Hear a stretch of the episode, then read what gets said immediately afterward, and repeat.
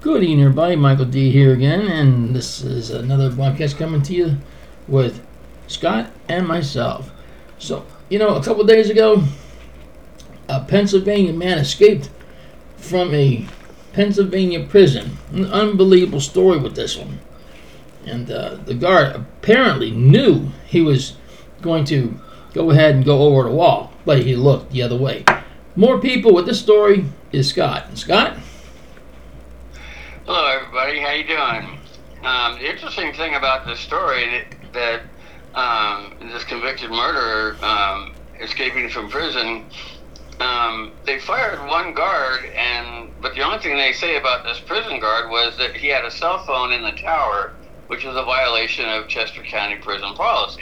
Well, I'm sure there's more to him being fired than he had a phone.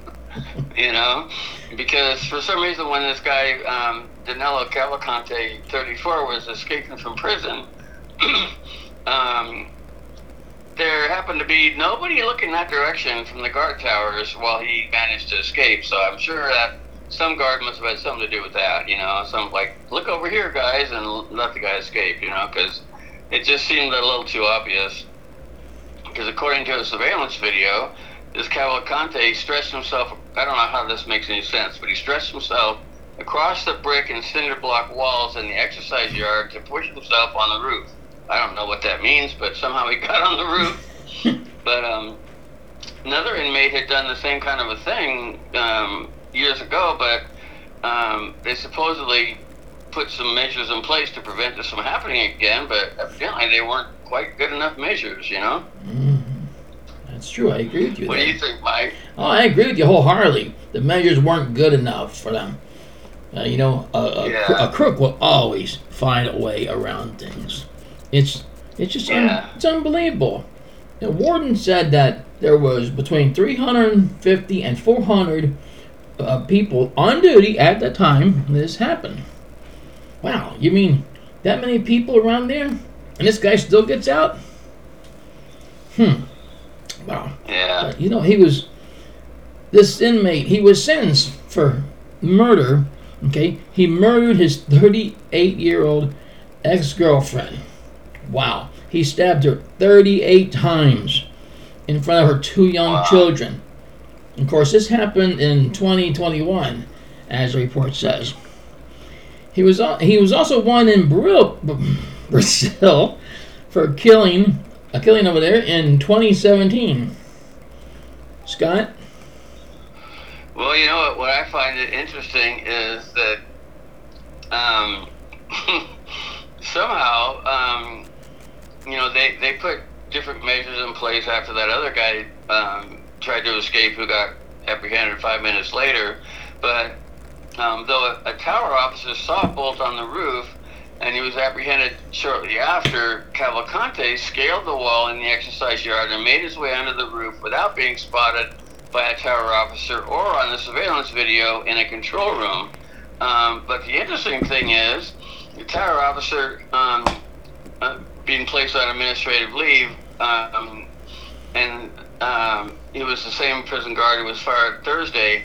But it took 10 minutes for guards to realize they were missing a prisoner after they returned to their cells from the exercise yard on August 31st, and it was another 16 minutes before the public escape siren sounded. Does that make any sense, Mike? no. So you have a grand total of 26 minutes that they didn't know this guy's cell block was this his cell was empty. Now, how can how can any guard not notice, okay, that the prisoner has gone out of the cell when the when the cell doors are closed? Hmm. Generally, they have generally they have to take the count after they all come back in. So someone didn't do their job, and according to uh, reports, the guard had gotten fired. Well, duh, I would have fired him a long time ago, and whoever else is involved. But I'm sure there's more to Yeah. this story than just the one guard looking the other way. Scott, Well, they have a whole reward of up to twenty thousand dollars is being offered for information that leads to his apprehension. So I guess maybe somebody will get a few bucks out of it, but we'll see. Yeah, they should be asking more than that, you know. I'll tell you no lie, right? I'll tell you no lie about that. Well, he's been in jail before, and um, Yeah. you know it's unbelievable how uh, either strong you had to be to scale this between these two walls. Okay, that's about uh, five feet apart. So I guess if you do the chicken walk, okay, you can get through, stretching yourself out. But who can't hear all that noise being made uh, uh, with the fence?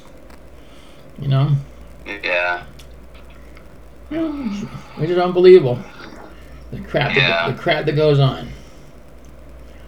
You know, Well, so far he's been spotted about eight times between routes 926 and 52. So hopefully they'll spot him one more time, and maybe somebody will get credit for it and get 20 grand out of it. Who knows? yeah. Well, let me tell you, there, Scott.